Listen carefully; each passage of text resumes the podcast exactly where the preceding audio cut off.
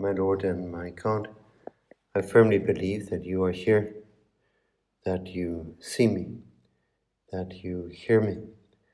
I adore you with profound reverence. I ask you for pardon of my sins and grace to make this time of prayer fruitful. My Mother Immaculate, Saint Joseph, my Father and Lord, my guardian angel, intercede for me. As you know, this Sunday is the first Sunday of Advent, a very short Advent, I think the shortest it can be. And, um, and I thought we would prepare ourselves for this important season in this time of prayer by looking at the Gospel of Sunday's Mass. Because the liturgy really is always the best place to start, the great guide really given us by the Holy Spirit. And it begins with Jesus saying this Jesus said to his disciples, Be on your guard, stay awake, because you never know when the time will come. But the funny thing is, we do know when the time will come, and that's on the 25th of December. So it's not quite accurate. We know exactly, Lord, when you when you will come. But maybe in another way, our Lord is talking about grace. And he's talking about the way that Jesus comes in, in many ways, uh, a little inspiration in this time of prayer. And, and therefore, we do have to be awake, be receptive. What do you want to say to me, Lord, even now in this time of prayer? I just never know when you will come, when you will inspire a little thought in my in my mind, a little inspiration, a little affection, a resolution, the things that at the end of this this time of prayer we're going to give thanks for. I give you thanks, my God, for the good resolutions, affections, and inspirations. You never know. So, in that sense, stay awake, obviously, in this meditation um, but stay awake the whole time, all of this Advent, like almost like it's one big time of prayer. In this time of prayer, we're preparing for for Mass.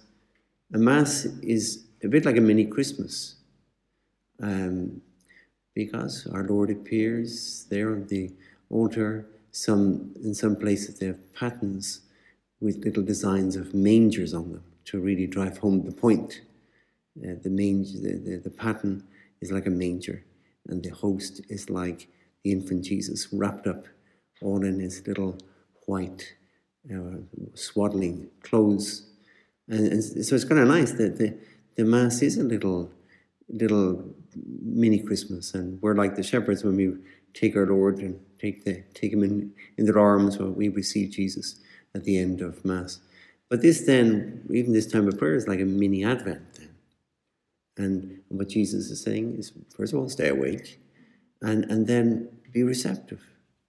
How do you what do, what do you um, what will you hear from me in this time of preparation for that amazing moment when at the end of Mass we receive you, at the end of Advent again we receive you as this tiny little child on on Christmas Day. So vigilance that's why the theme of Advent is always vigilance, and it's not a scary vigilance. In a sense, you know, there are there are these external similarities between Advent and Lent, and uh, they even even used to talk about Advent as the Lent of winter, these kind of terms. But you could get it wrong a little bit, you know, because Lent is, is a time of real penance. Advent is a time of expectation something wonderful is coming at this time, at the end of this, and I want to prepare myself for it. So I want to be vigilant. And the kind of vigilance is to be awake. Makes, I'm, I'm, I'm preparing myself for a great event. And I suppose that's why a lady is, is really the, the perfect model for how we prepare, because we think of her preparing for the birth of Jesus. And she certainly looms large in, in Advent and the Feast of the Immaculate Conception coming up. Is I don't know if these things could be accidents, but the very fact that Our Lady is really firmly there at the outset of, of Advent and even with the, the novena to the Immaculate Conception, uh, which begins just around the beginning of Advent, is maybe not really an accident. Our Lady is showing us this is how to be vigilant. This is how to stay awake. Think of my vigilance. So that's the first thing. Stay awake. You, you do not you never know when the time will come. You never know when you will receive inspirations, affections, when I will say something to you. And over these couple of weeks of, of Advent, kind of the same, you know. But then Jesus goes on in this gospel passage. It is like a man traveling abroad. He's gone from home and left his servants in charge, each with his own task. And he has told the doorkeeper to stay awake. Well, when we hear about doorkeepers, certainly I'm reminded of what our Father says about the gatekeeper, which is the same as the doorkeeper, the gatekeeper of the interior life, which, of course, he says is silence. Silence. A doorkeeper, I suppose now we would say bouncer, but it just doesn't sound very kind of gospelly you know, sign or, um, you know, that Jesus appointed, he told the bouncer to stay awake. Well, uh, it's not a nightclub, but, uh, but the same kind of job, really. The doorkeeper. Who gets in and who doesn't get in? Or who gets thrown out for being rowdy inside? And that is a nice thought. I mean, because there is something about Advent which gives a special value to silence. Okay, at least, at least kind of in theory, because obviously, you know, most people would laugh if they heard that and they said, "Well, have you turned on Christmas FM?" Uh, of, of, of, the last thing you could say with this period is that it's silent. And certainly when you're in town, it's already just throbbing throbbing with parties and well, besides unfortunately riots, but but it's it's, it's throbbing with with noise and with lights and with music and everything. Now, it is a little bit unfortunate, not not to bemoan all that. It's a little bit unfortunate. It should be silence, and ideally, it should be a very maybe with the decorations going up and all these things, um, but in this silent, silent expectation. That, that, that would be the ideal thing a silent period of expectation, which on the night of the 24th of December suddenly kind of explodes into Christmas, car- Christmas carols and festivities and everything. We do, there is a carol, a type of carol for, for Advent, the Advent carol. There are, there are, they're more muted, less festive um, than the Christmas ones. But anyway, that's maybe a little bit um, utopian, you know, to, to wish for a silent Advent. But in a sense, it doesn't matter too much because the silence that really matters is a silence in the soul, a silence of our, of our prayer, the kind of silence that one we can kind of preserve despite exterior noise.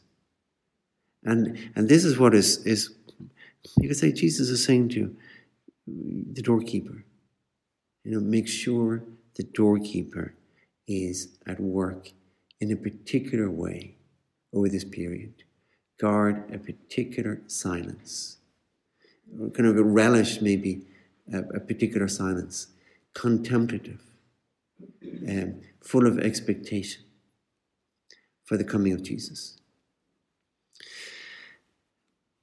we want you, Lord, to, to come into a soul that has really been prepared. We always use the image of the stable having been prepared by Our Lady and Saint Joseph. you know, well, they didn't uh, perhaps too long, but there's certain preparation. And even there is the theory that the inn, or it's called a khan, which is a kind of more like a, a, a site um, for, well, camels and tents and everything, an enclosure, but that, but the, the, the inn, when they got there, Our Lady in St. Joseph, uh, coming up to the 25th, it was just too noisy. It was just too, it was, it was kind of bedlam, really. And, and so they kind of said, well, they, they could have stayed there. This is not the place for Jesus to be born. It's just too, too chaotic. It's not, not right. It wouldn't be fitting. And so the cave, even though it was much materially much poorer, but actually in terms of that silence, was much more fitting. And we would hope, Lord, that it would be the same for me, you know, that that I would have prepared in my, my little soul, it's only a little cave, really, little stable, but that through an extra silence over these couple of weeks, an extra effort at re- re- recovering contemplation or, or recollection, gathering ourselves, is essentially like cleaning up the, the cave or the stable. You know, moving out stuff and arranging stuff. And so it's quite nice and filling that trough with, with clean straw, all this kind of stuff. That is that's the kind of work that we have to do over these couple of weeks. We're given it, and it is, you know, it's a little bit more, a little bit more austere. The vestments, like on, on the first Sunday of Advent, the vestments go purple. Um, there's not so much singing. There's not so much you know, flowers on the altar. Everything's more muted. Everything's more, more muted and, and silent. There's a little flash of colour on Gaudete Sunday, um, just like Laetare Sunday in, in Lent. But there's Gaudete Sunday, uh, the third Sunday of Lent, and then it kind of disappears again. So very, very muted. And you can say, well, that's the way my soul should be whatever about the externals because of somebody next door is playing Christmas FM or whatever. And but still internally, internally, this is what we want to achieve. And it's it's really, really worthwhile. You know, it's, it's only it's only fitting that we would do that. Be recollected. But who's on the who's on the door? Silence. This above all interior silence. Maybe guarding the times of, of the day, the afternoon, the nighttime when we can be particularly silent. Maybe, maybe they should get a particular importance over this, over this period. Um, maybe filled with aspirations, come Lord Jesus, or whatever we want to say. But I think there maybe they take on a particular importance for the next couple of weeks. The afternoon, we work quiet, more quietly. Um, the evening, nighttime, again, more intense period of silence. But because it's Advent, all the more reason to guard them. This is the gatekeeper, in the gatekeeper of the interior life, silence. Then, third little passage from this gospel. So stay awake, because you do not know when the master of the house is coming. Evening, midnight, cockcrow, dawn, if he comes unexpectedly, he must not find you asleep. When I say to you all, uh, what I say to you, I say to you all, stay awake. And again, this theme which runs right through Advent awake, vigilance. Uh, cor, me, cor meum vigilant is one of these little um, phrases you see. My heart is vigilant. My heart is awake. And I'm going to be nice, we could say, the, over the course of the couple of weeks of Advent, cor meum vigilant. A bit like, I don't know if something like this happened to you, but I certainly remember when my parents would head off on their summer holidays. And that was typically two weeks or something. We were left in the responsible care of our elder siblings. And um, but I remember we knew when they're more or less when they'd be coming, uh, like we knew be in the evening, when they'd be driving back from the airport. and that we would be at the window upstairs, the kids, two or three of us, upstairs, uh, watching out and waiting for the car to turn in the gate. And I remember very, very vividly, we were always at the end of August sometime, and you'd just be waiting, waiting, waiting. And waiting for the parents, but also waiting because you knew there'd be goodies as well. Uh, there always came. So there'd be, there'd be some nice presents from wherever they were. Uh, but is this, you, there's no way you were going to sleep. You know, it was a bit like Santa Claus. And so you're just waiting, waiting, waiting, looking at the window. It's kind of kind of funny, and I think it's a kind of picture of that. We we wait, and and the you know this the, the excitement of this. But if you fell asleep, it'd be a funny thing. It's going to be a very bad sign if you. It's kind of like saying, "I couldn't care less," you know. I don't care. I, I prefer to sleep. You know, if you were able to sleep, um, because normally you're not able to sleep with that kind of feeling of expectation, that excitement. Um, that excitement, which is kind of, it's kind of um, pleasant as well. That the feeling of expectation. It's not in that sense. You know, Advent is not penitential the way Lent is, because this feeling of expectation is kind of excite, exciting. Uh, there's a line, I forget the exact word that's used, but it's used in the important being earnest. They, where she's well, one of the characters says, um, the, the, the, the sense of expectation is killing me. I hope it lasts. So this this that idea that um, it's it's actually pleasant this this sense of expectation, and it is nice. God makes us wait. God makes us wait because it's good for us. And in fact, what it does is it kind of dilates the heart. You think of again little children. You think of when you were a little kid waiting for Santa Claus and, and crossing off the days, you know, only 25 days to Christmas, you know, now only 24 days. And by the end of that, you're just fit to explode. You're just being almost torturing yourself with this expectation, you know. And something similar, something similar should be happening to us in in in, in a similar way that we do it for Mass, actually. We, we have our brief uh, fasting, uh, partly not to confuse heavenly food with, with purely worldly food, but also there is that sense of I'm working up an appetite.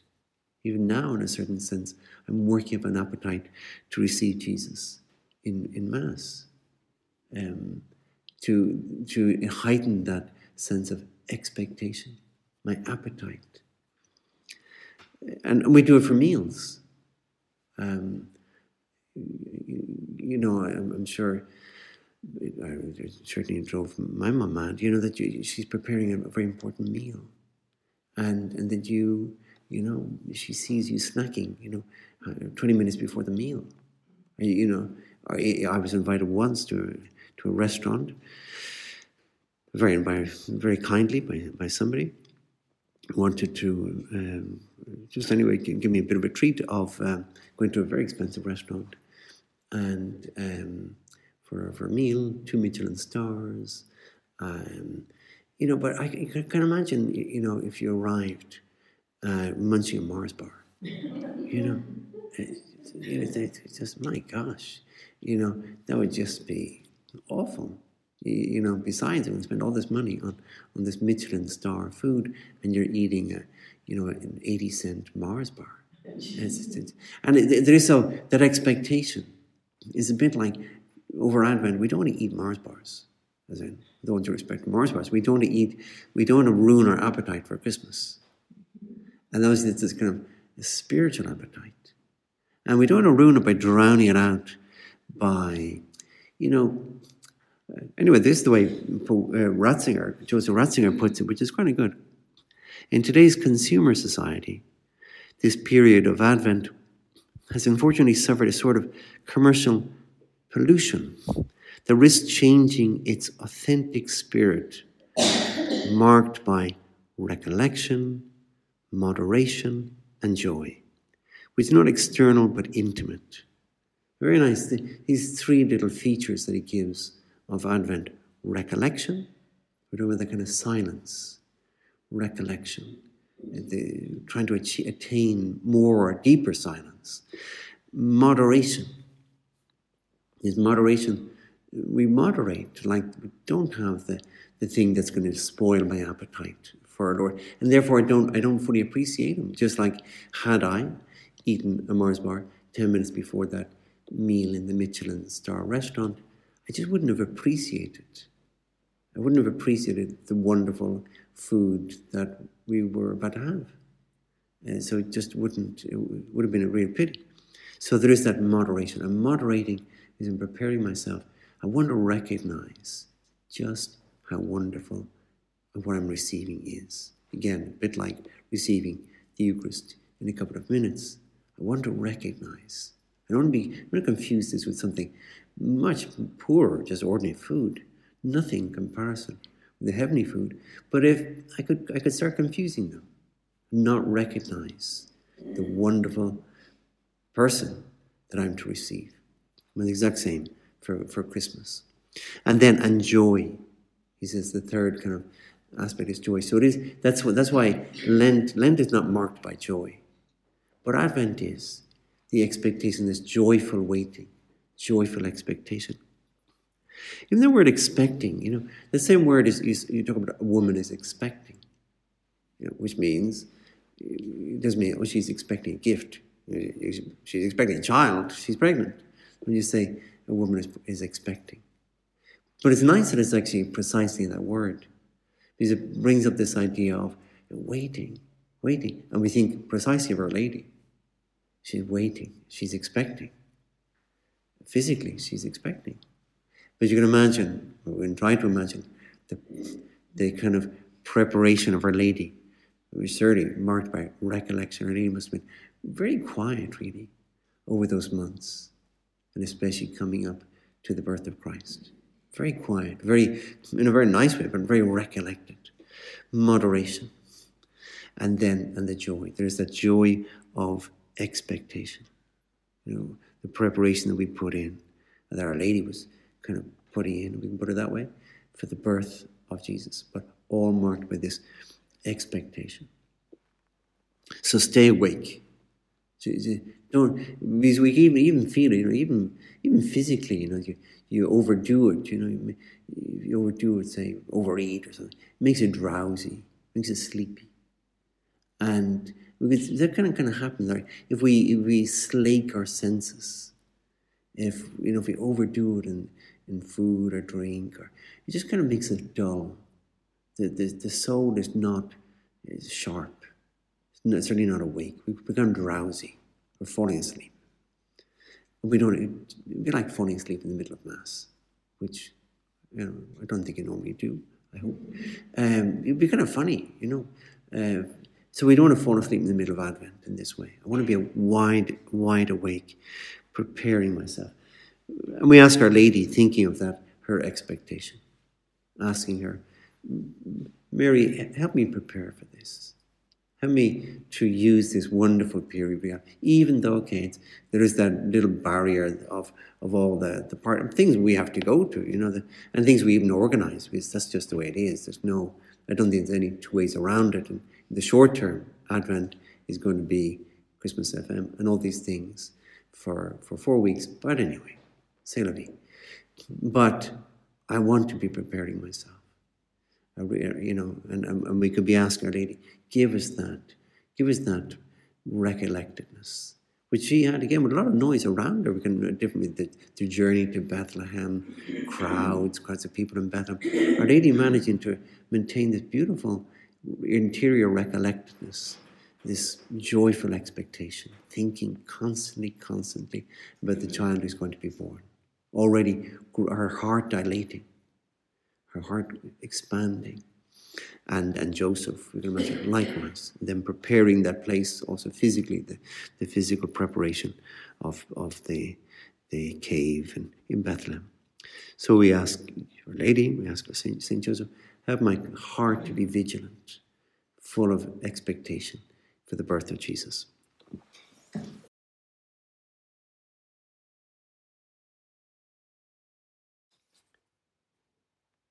I give you thanks, my God, for the good resolutions, affections, and inspirations you have communicated to me in this meditation.